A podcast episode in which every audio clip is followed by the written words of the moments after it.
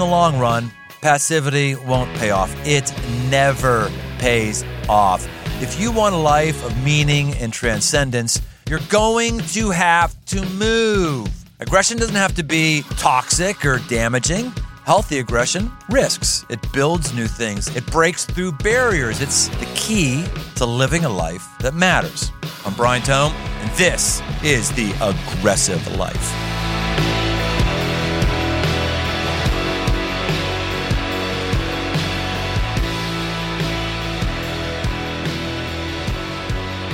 Know, very few people reach the upper echelons of the National Football League, let alone win a Super Bowl as a player and a coach, let alone get to talk to such a person. Well, today, we get to talk to such a person on the aggressive life. We're talking about legends, legends like Mike Ditka, Tom Flores, Tony Dungy, and our guest today, current head coach of the Philadelphia Eagles, Doug Pederson. Doug spent the majority of his professional career playing with the Green Bay Packers. He served as a backup to Brett Favre and a holder on place kicks, winning Super Bowl 31. And after retiring as a player from the NFL in 2005, Doug spent four seasons as a high school football coach in Louisiana, but he had more to prove. In 2016, he was hired as the head coach of the Philadelphia Eagles. In his only second season, the team went 13 and 3, despite being underdogs in the playoffs. Coach Pederson led his team to victory in Super Bowl 52 over the New England Patriots. God bless America. Bringing home the first Lombardi trophy in franchise. Anybody who beats the New England Patriots is a friend of mine. He has plenty to teach us about perseverance, hard work, and what it takes to get the best out of others. I'm beyond excited to welcome to the aggressive life Coach Doug Pederson. Welcome to the Aggressive Life, Coach. hey, Brian. Thank you so much for having me on. That's a, that's a, that's a lot of energy right there for that intro. I do appreciate it, dude. This is uh, this has been a fantasy of mine being with you. A little, little backstory that uh, others may not know. We do a Super Bowl of preaching at Crossroads, which is my day job. It's uh, the largest attended service we do every year. And um, last the last year we did it uh, and when I say largest, I don't know. There's I don't know how many tens of thousands of people. Uh, there's just a lot. So some guy comes up front at the church. I have this little room in between services I go to. It's at multiple campuses. It's streaming all over the country.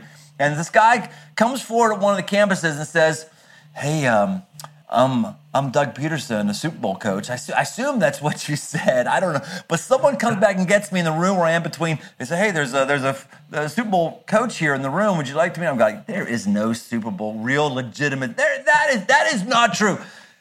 Open the door, in you walk in, and I'm going, "My goodness." You were there, just amazing. So Doug and I had an amazing ability to connect for a bit, and we've uh, been doing some texts and emails. So this is a fantasy being able to have you on the po- podcast, Doug. Thanks for being here.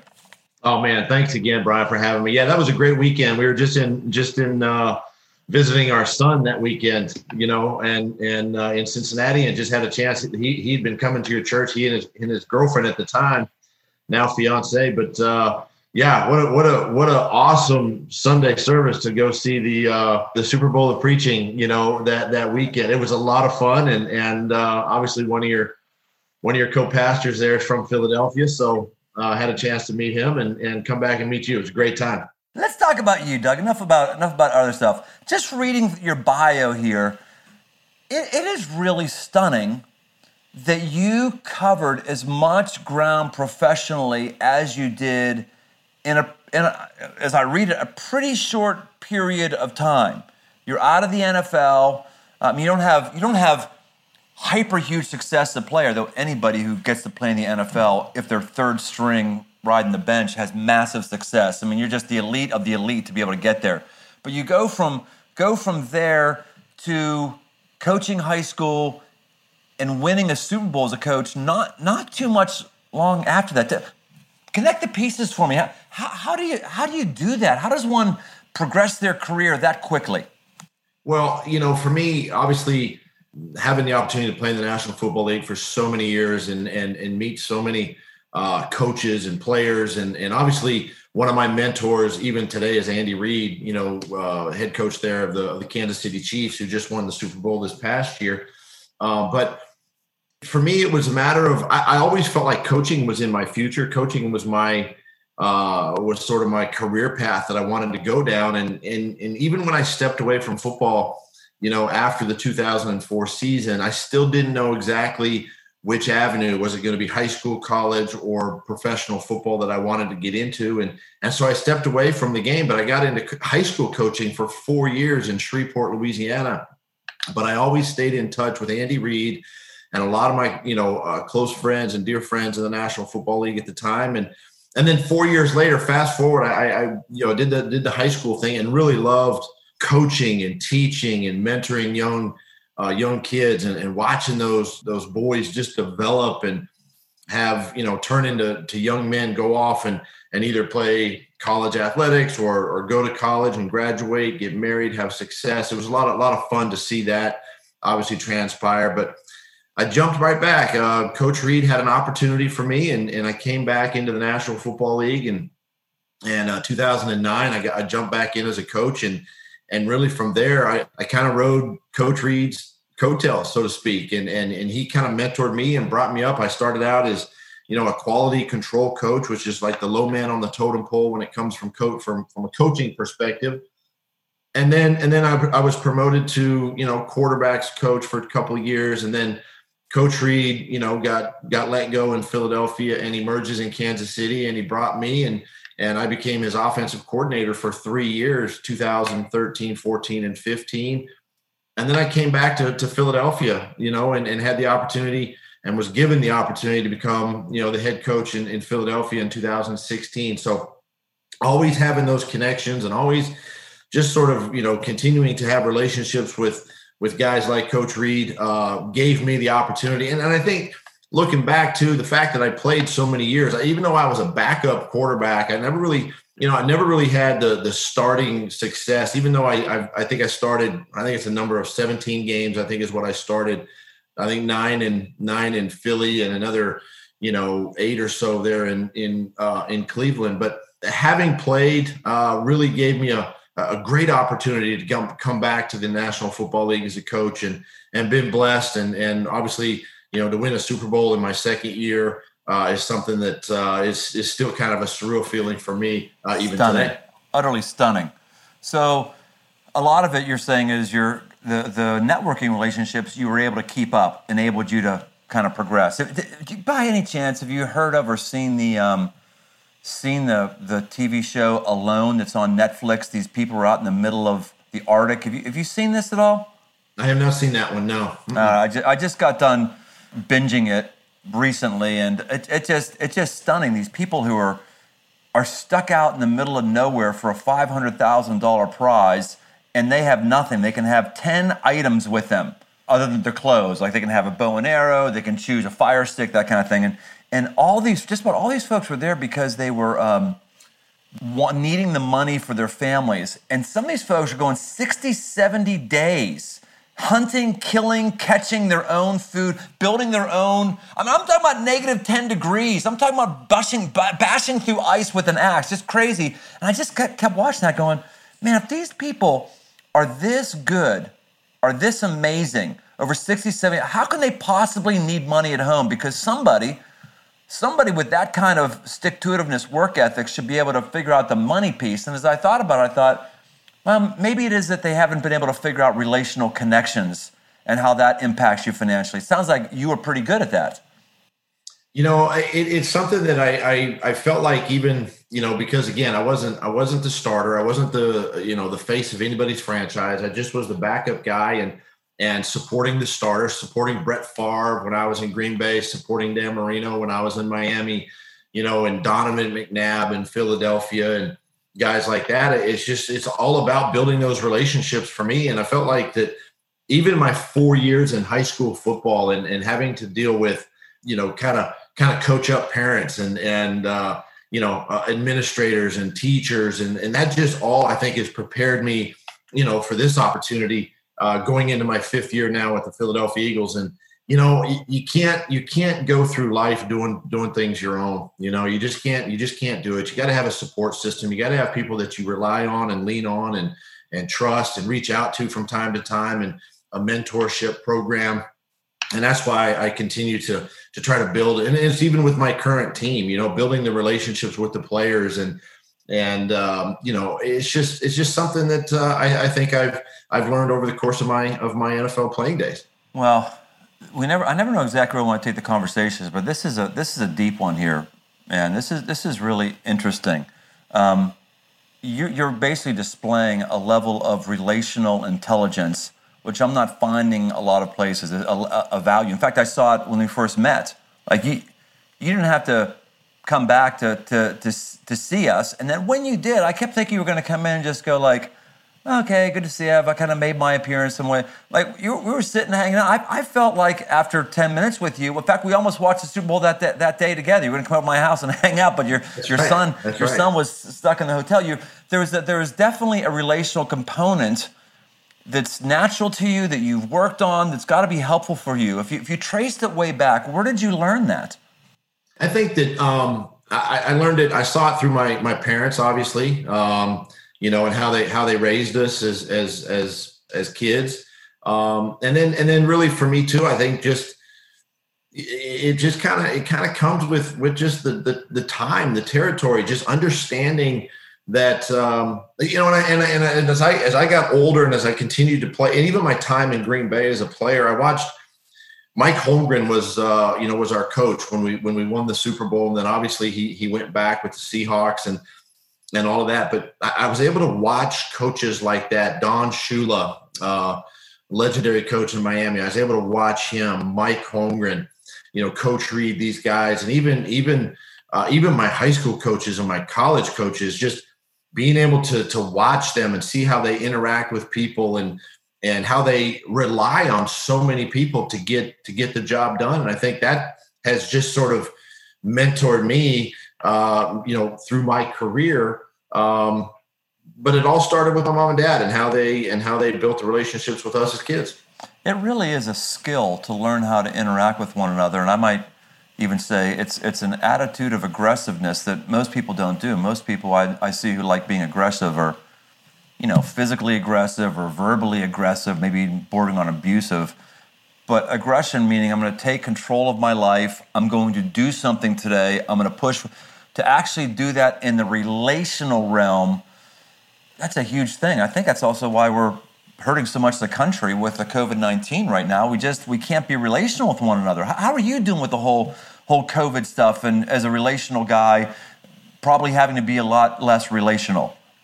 Yeah, you are, and that that's the part that that has been probably the hardest to get used to. You know, because you know we missed an entire off season with our players being being in our building, being in our facility. We did a lot of these, you know, Zoom or Microsoft Teams meetings uh, the, from you know, way back in April all the way through to, you know, to the middle of part of June. And, you know, that's the part I miss. I miss being around the players this spring and my coaches. You know, it's just something I, I just can't wait to get back into the building. Can't wait to get back around the players and, and, uh, you know, continue, continue what we did in, in the spring. It's just something that's, uh, but it, but it was, it was hard. It was, it was hard to do, but, but we managed it and you know it's it's it's uh, it's something that that we'll learn from as we move forward even even after you know, after uh, these next few months pass. How good was it when you could actually go to a stadium and you could scream and drink beer?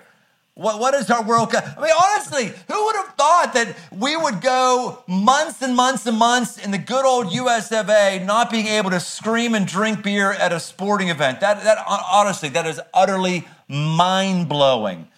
And it's mind blowing that us as leaders have, have, had to learn new skills that we never thought that we would learn. I haven't been in the room, in the room with our staff, all our staff in a room for what, four months now? I tell you what, there is vision drift when a leader can't get with his folks. We're doing the Zoom calls and all that stuff, but it's just it's just tough. What, uh, how are you leading during the COVID nineteen? How are you? How are you? How have you adapted?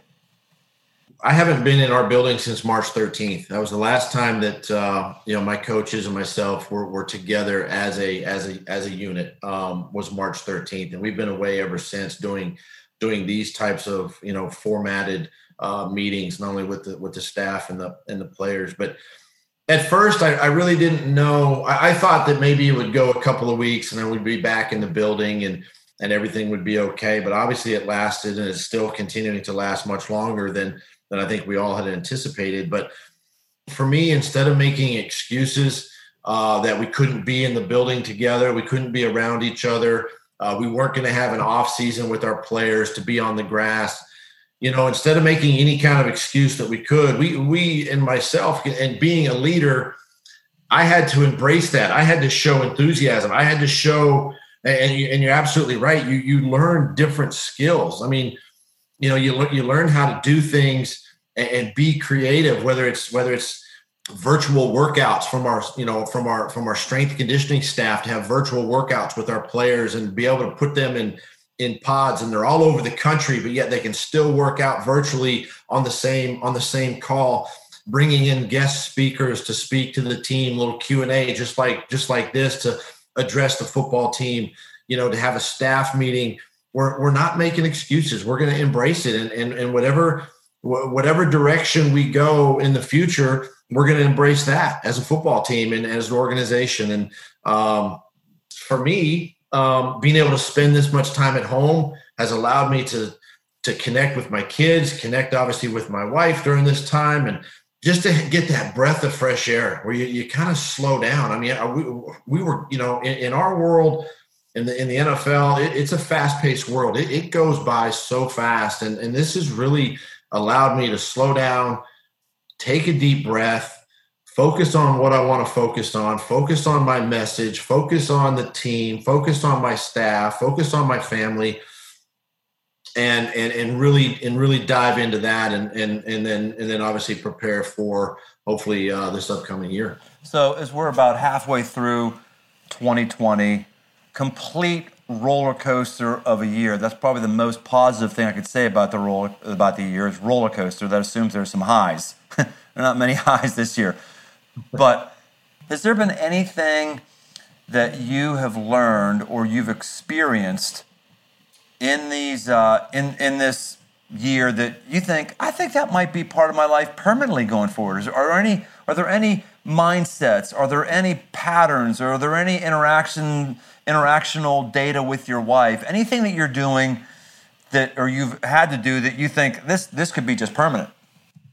I think the biggest thing is what what it's taught what it's taught me not only as a coach but but as a leader even even the leader of my family is that it's okay to take a step back from life sometimes and just just kind of hit the pause button and just take a deep breath. Just kind of kind of exhale just a little bit and, and slow down from from the fast paced you know lifestyle that that we all seem to live. And i think as coaches too we we spent so much time you know we we went back old school uh, I was picking up my phone actually and, and, calling college coaches when we were getting and preparing for the NFL draft back in April and having to do things, you know, by by telephone again or or sending emails or whatever it did. But it just allowed me enough time just to slow down, see the big picture, um, and and now moving forward, um, you know, you could spend more time at home. You could do, you could have these meetings. Um, in the off season like we just did. You know, I, I don't think you substitute being around your team and your players. You can't do that, but preparing for the draft maybe or or you know um, preparing your staff for the off season, allowing those people to just to kind of separate, be at home, you know, spend three to maybe four or five weeks, whatever it is, at home during the off season, where you're still getting work done, but you're also at home around your family, and and and it's so important for me to to have family involved with what we do. Uh, I encourage my staff to, you know, have their families involved, having their kids involved if they want to come to practices and obviously games and things like that. But that's what it's really taught me. It's taught me to really just just slow down, see the big picture. Um, I can still get my work done, still be productive, still be efficient, uh, even though that I'm working from from home. When you went from being a player to a coach, what were some of the transitions mentally you had to go through? Or were you always preparing to be a coach while you were a player? Did you find that when you became a coach, it was just kind of a next progression? I mean, people go, go from one role to another, oftentimes falter, but you went from one role to another, obviously a hyper promotion, and you exceeded. Why do you think that is? Well, I think my part of the part of the answer is you know my last couple of years uh, as a player in the National Football League kind of gave me I think a sense of what coaching was all about. When I when I was in Green Bay when I was backing up Brett Favre and and and sort of helping him on game days, helping him you know prepare and study during the week and and and get the game plan down and do all of that. And and that that right there was sort of leading me down this path of coaching. And and then I think just being honestly being a backup quarterback you, you you're always having you always have to be ready you always have to be prepared and it's really no different than uh, you know taking that now and, and becoming a head coach of a team or, or a, a, CEO of a business, just taking those opportunities and what you learned and, and applying. I think I think again, having been in a in an NFL locker room, I think has helped. I know the dynamic of what locker rooms are about. You know, we talked about building and cultivating you know relationships with players, and I know what that's about. I, I've seen that work. But there's also the fine line where you, you can you know you've got to you've got to maintain that head head coach um, sort of stigma you know as they say and and that's something that that is that has been i think the hardest thing for me is because i want to i want to be down there in the locker room with the players all the time around them you know just like i was as a player and and now sometimes you know you, are up you're up here in the you know the, you're, you're, the locker room's downstairs you're upstairs and, and you're, you're a little bit isolated and separated from the players but you know, for me, it's just a matter of just continuing to, um, you know, whether I'm on the field or, or if a player has, you know, uh, maybe maybe there's something going on in their life, and and you can see it because it affects them on the field, right? It affects their their whole demeanor, and and and so for me, that's that's what's that's what's so special about leading the football team is because I get to I get to shape it and, and do it the way I think it should be run. I mean, is it right? I don't know. Is it wrong? I don't know. But it's but it's the way that I feel like I should lead the football team, and and being able to reach out to players that way has been uh, has been something that I've really enjoyed. That's a fascinating line you said. You said I have to maintain the stigma of being the head football coach. I, I assume you're talking about there is a healthy degree of separation and, and an aura of leadership that you have to maintain. I have not heard many people talk about that. Just talk about how that works out for you and in the NFL and your leadership. Yeah, because you know, not not every player feels comfortable coming up to the head coach's office, right? I mean, or, or even to their position coach's office. It was that way when I was a position coach. It was you have you know your, your degrees of separation where as a position coach, and, and I was a quarterback coach, so I, I was with the quarterbacks all the time.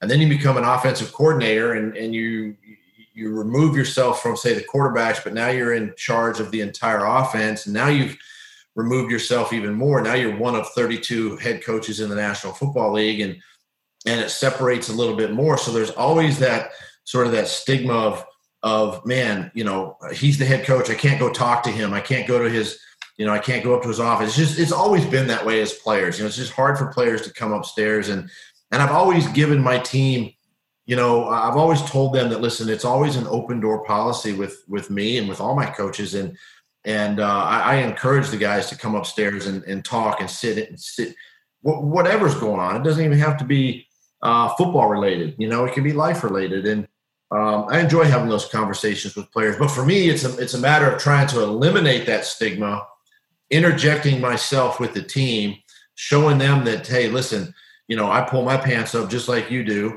um, and and you know, even though I have I'm the head coach, I may not have all the answers. I don't have all the answers. And and we're gonna figure stuff out together. I think that's you know, I think that's why we've had success in Philadelphia, even these last couple of seasons, is because we've we've been able to roll up our sleeves as a team.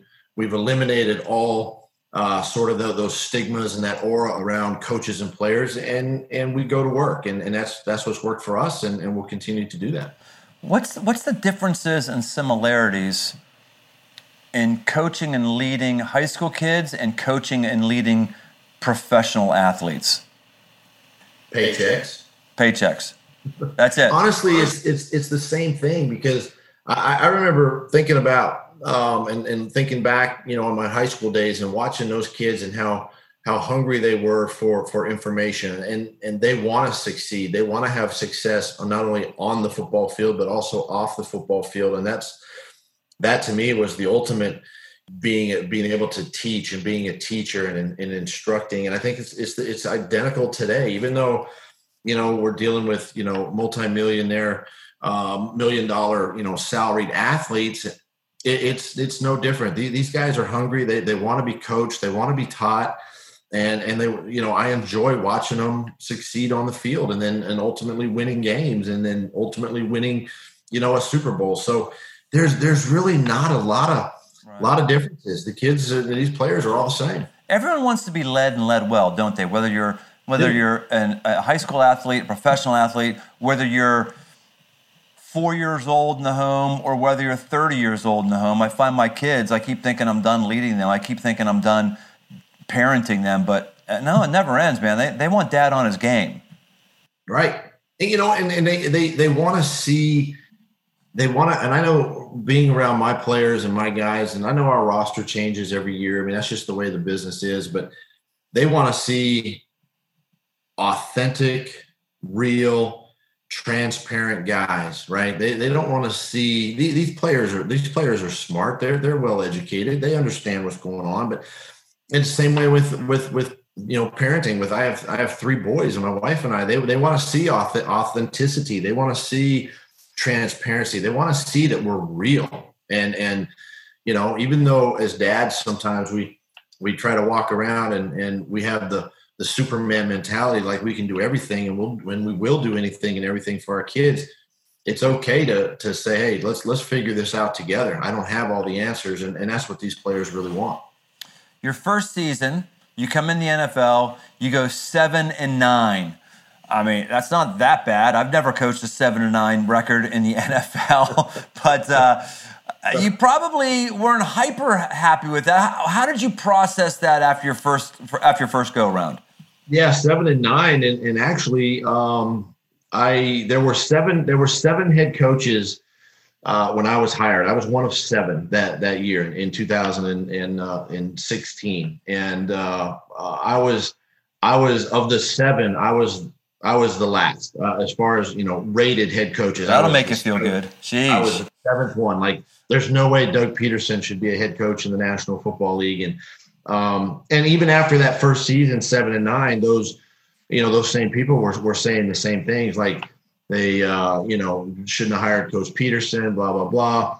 And you know it was just a matter of just tuning all of that out and, and and going back to work with the same group of guys and and you know nothing nothing changed i mean we had the same we had the same team you know uh, same same group of guys and and uh, it's just a matter of getting them to believe in in, in me uh, which they did and uh, the success we had was um, you know obviously paramount because we we ended that year uh, with with a uh, super bowl you know championship that is that is ridiculous my god I'm, I'm looking at your your your, your zoom screen right now you have two lombardis behind you what the one is for the Eagles. What's the other one from? From Green Bay. I, I, went when I when I when I did these when I did these trophies after after my uh, my Super Bowl win in Philly. I do have the one over over my left shoulder, which is my Philadelphia Eagles Super Bowl 52, and the one over my right here is from Green Bay when we when we uh, beat the Patriots again uh, in Super Bowl 31 in New Orleans. I went ahead and got that one made up for me uh, as well. So just a little reminder uh, been been to three super bowls in my career uh, two as a player one as a coach and and uh, had had the success and the uh, obviously the, the, the the opportunity to win two of them the Patriots have to hate you. They, Doug Pederson, just the name Doug Pederson makes them, oh, oh, oh, oh. Just, just totally freaks them out. You're the Patriot killer. No, but trust me, they're, they're not afraid of Doug Pederson. There's, there's no way. There's no way. oh, man. Well, Another thing that's uh, that's interesting about your reputation is uh, I remember before I knew you, and I was just watching pregame for that uh, the Super Bowl victory that you had as a coach, and reading stuff beforehand. There, there was quite a quite a bit of buzz around your Christian faith, quite a bit of buzz around the faith component in the Philadelphia Eagles locker room is, is that something that's normative for other NFL teams, or is there something unique that's happening with you and the Eagles? I, I, you know, it's hard to speak for other teams, but I would say for for me and for the for the Eagles, it's um, it, it's how I want to lead the football team. You know, I, I think my faith, my faith is first and foremost. Um, I wouldn't be sitting here today, obviously, you know, um, without without my relationship, you know, with, with Jesus Christ, and, and and I and I, you know, I'm not ashamed to say that, and and I even said that on the podium after the Super Bowl that uh, you know that that all of the success is because of him, and and so you know, and it's something I don't I I, I speak I speak of it um, in in in ways where the team can understand. I, I I do I do want them to understand that I am a a man of faith and, and, and my relationship with Jesus Christ and all of that. But at the same time, it's not something that I'm, you know, just I'm, I'm, I'm, I'm, beating the players over the, over the head with. I, I feel like, you know, I can, I can help maybe um, help teach. I can help instruct. I can help lead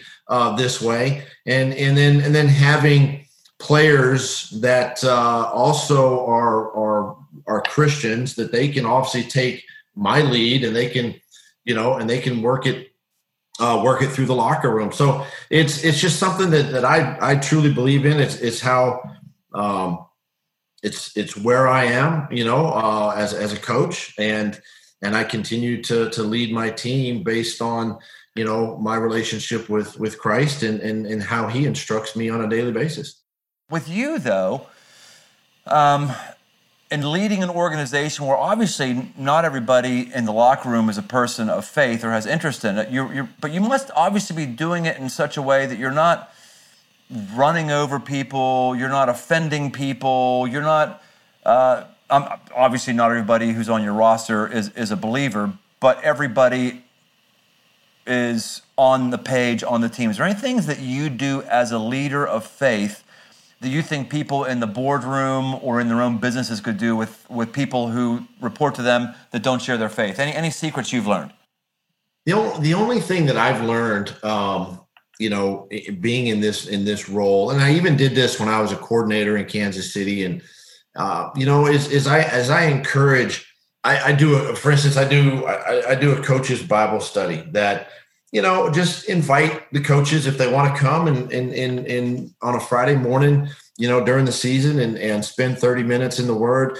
You know, um, great. I, I encourage the players. The players have you know Bible studies during the during the week, and and you're absolutely right. I mean, everybody's different. Every everybody's level of faith is different. Um, not everybody is a believer, but for me, it's it's taking what I've read that day taking a little nugget it might be from scripture it might be something from an author or a book that i'm reading at that particular time and and being able to sort of intertwine that into my message to the team you know on, on in a team meeting set, setting maybe on a tuesday morning or a you know or even even a even a saturday night before the game where i can i can really sort of connect with with the uh, with the team that way. And i think that for me has been good little subtle ways to, to to sort of interject my faith with the team without having to be you know an, abrasive bold over the top um, you know I, not not that I, I don't want to i don't want to preach at them because that's that's not that's not what they want. But but i can do that in a subtle unique way that that, that uplifts me and it uplifts the team. And we're all encouraged by that. Has there been a a bible verse that's been on your mind during this season more so than in any other season? Any verse you've seen that, oh, this kind of sums up what I've been feeling or, or what we've been going through the last several months? Yeah, and, and you know, my obviously my my favorite verse, and and it's uh, one of of many, but Philippians four thirteen, and I keep it, I keep it, I got a little plaque here on my desk, and and I think about that verse when I when I when I see it, I think you know I can do all things, and and and and I know that bottom line, my strength comes from Jesus Christ. That's where it starts, right? I can do all things through Christ who strengthens me, and and and and that's where it starts for me. And and so with that, being able to do all this stuff we did and get everything done and accomplished, you know, this off season outside of you know we missed we missed the grass time with the players, but we got a lot of stuff done, and and and it's because of that. And I think about and I see that verse every day. It, it sits right here on my desk and at home, and and uh, that has really motivated me and encouraged me through this time. Doug Pederson, are you ready for the lightning round? This is how we conclude our podcast. This is this is going to test your metal. We're going to see what you're made of. Are, are you oh. are you up for the lightning round? Let's go. All I'm right. ready. All right, because I know you're always firing people up. I'm going to fire you up. I, I think you could do it. I, I think you. I, I'd like to see hundred percent effort from you right now. I want to see everything in your mind put into these answers because I believe in you, Doug Pederson. I believe you have capacities that you've never thought of before. That if you band together with your brothers, stuff will happen that will be amazing. Let's go. okay. All right. Here we go.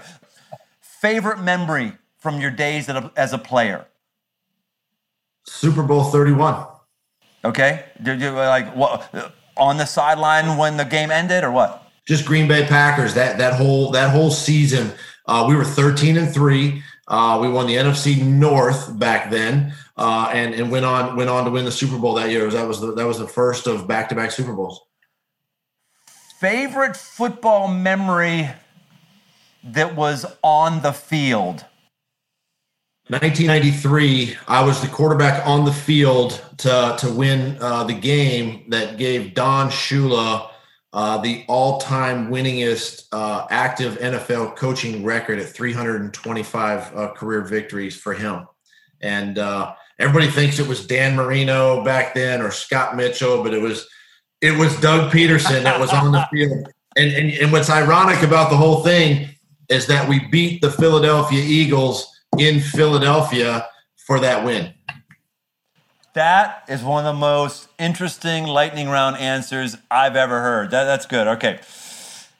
The day after you won the Super Bowl, what got you out of bed? I didn't really sleep much that night. Just just thinking just thinking of coming back to Philadelphia that next day on Monday morning, getting on that plane, coming back to Philly, to to a city that uh, was on fire. That that to me was was motivation of of getting out of bed and and preparing for that day. Most aggressive decision you've made in the NFL. Well, obviously, the fourth and one at the goal line in the Super Bowl called the Philly special. That that me, but actually, actually, that probably wasn't the most difficult decision. It was actually later in that game in the fourth quarter. We were faced with another fourth and one at around our own 40 yard line. And I made the, with about six minutes to go in the game. And I made, we were, we were losing uh, at the time. And I made a decision to go for it there. We got it, went down and scored the game winning touchdown, uh, or really the, the touchdown to put us ahead in that, in that football game. That was probably the more gutsier call than, than the Philly special. Gosh, this, this is the problem, Doug. I fire you up for the uh, lightning round, then I break the rules because so oftentimes someone gives a gives a answer that's great, and I just want to like, oh, let's talk about that more okay, pause on lightning round just from before we get back to it. Why is this? This is called this is called the aggressive life. And like you just nailed it here. Like you won the Super Bowl because you made some aggressive moves. How many times have we seen teams go into the prevent defense?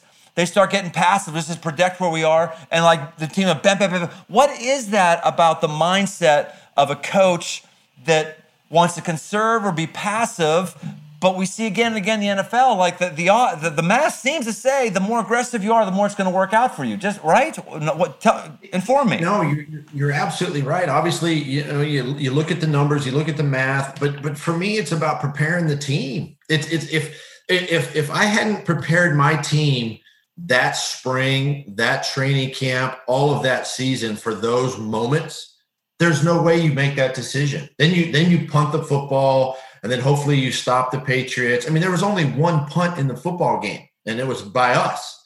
But if if I'm not preparing my football team, you know, uh, for for those moments, then then uh, then then yeah, you you punt the ball and, and you move forward. Our, our team expected us to go for the Philly special. They expected us to go for the fourth and one later in the game.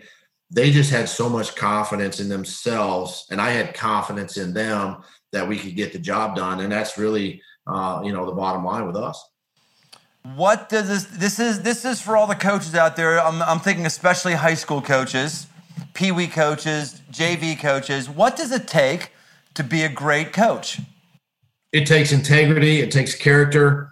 It takes honesty. Be transparent. Obviously, you got to be a great leader and a great teacher, um, and you got to be a mentor. And and and to me, and you got to have convictions and beliefs in in you, in in in me, and and that's where it starts. What would you tell the youngster, the pee wee, the junior high kid, the JV, the varsity kid? What do you tell them when they have dreams of making the NFL? You have to go after those dreams. You got to believe in those dreams. Um, I was I was one of those kids that had that same desire, you know, and motivation, and um, I wasn't going to let anything stand in the way of my of my opportunity and my dreams. It's interesting you mentioned that verse earlier, and that's all for the lightning round. Great job, great job, Coach Pederson. You, you mentioned before, I can do all things through Him who strengthens me. That Philippians four thirteen verse. I mean, that's really what a dream is, right? It's it's something that I can't do on my own. If I could do it on my own, it wouldn't be a dream. It'd be something I'd have in my pocket right now. It's, it's something where I need the grace of Christ to, to intervene. It's something where I need Him to, to come and, and help me get to, the, to my next place. I don't know. Anything else you want to kind of blow out in terms of that verse and dreams? Obviously, like I said, it's been my favorite verse, but that's been my life. You know, I, I was never, I was always the underdog. I was always the one that people were always sort of second guessing. And, and, uh, I never let that stand in the way of of my dreams and, and my goals. And and bottom line is that that Christ is bigger than all of that. And and he carried me through a lot of difficult situations in my career and in my life and and has put me in this position today. And and so, you know, there's going to be a lot of garbage piled on top of you, you know, in, in, over your career, especially especially uh, as as athletes, as as coaches. I mean, we're in this spotlight every single day, right? The the media spotlight, the social media spotlight, and um, things get dumped on us all the time. We're not good enough. We're, you know, we, we we can't do that. We can't do this. We make poor decisions. But bottom line is, I can do all things through Christ who strengthens me. And and and I don't I don't believe and I don't live I don't I don't lead my life, you know, believing believing that lie that that the negative on top of me, I, am going to be I'm going to be bigger than that. I'm going to overcome all that. Amen.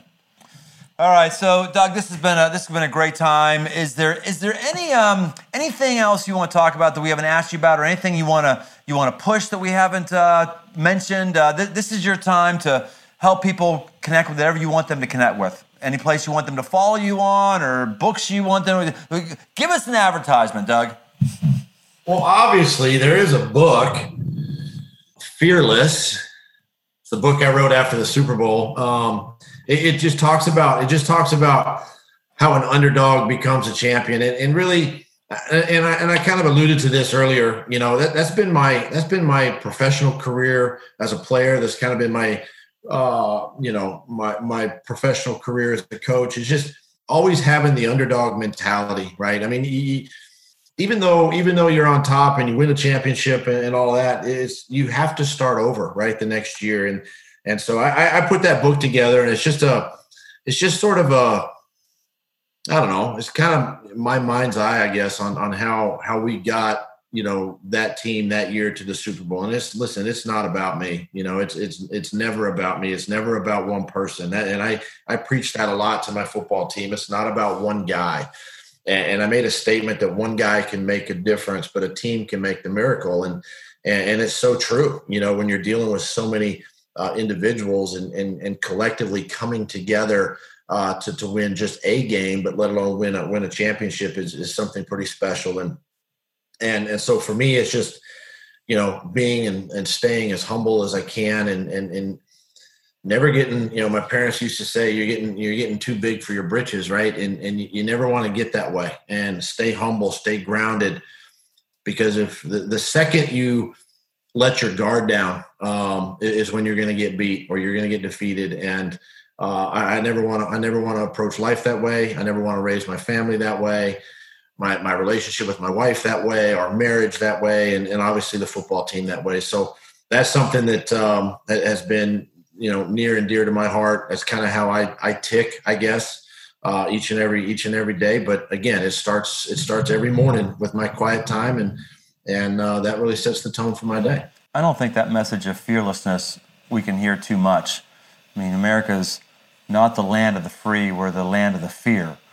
we have more anxieties and stresses and fears, more seatbelts, helmets, insurance policies, more meds consumed than any culture in the history of the world. And I'm not against helmets and safety helmets and insurance policies. I have them all. I'm not, I'm not against meds. For some people, that's neurochemically necessary.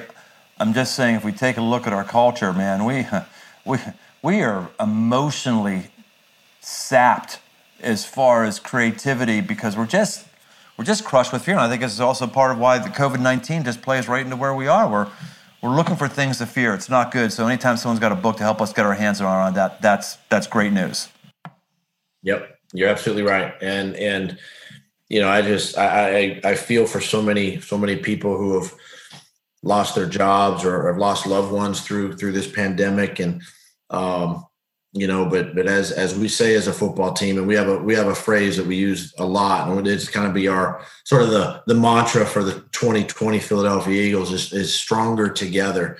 And and if we stay united stay connected stay grounded stay stronger we're going to get through anything. We'll get through everything. And our country uh, our country will get through this as well. And um, you know uh, I, am just encouraged by that and and uh, you know wake up every day you know, seeing where I can make a difference, uh, whether it be in our, you know, our community or with our team. And um, I truly believe that if we continue to stay strong, that, that we'll get through this. Uh, we'll get through this together. Doug, been an honor and pleasure, brother. Can't wait to see you guys winning, and um, and hoping to see you face to face again sometime. Thank you. Yeah, I appreciate it. Thanks again.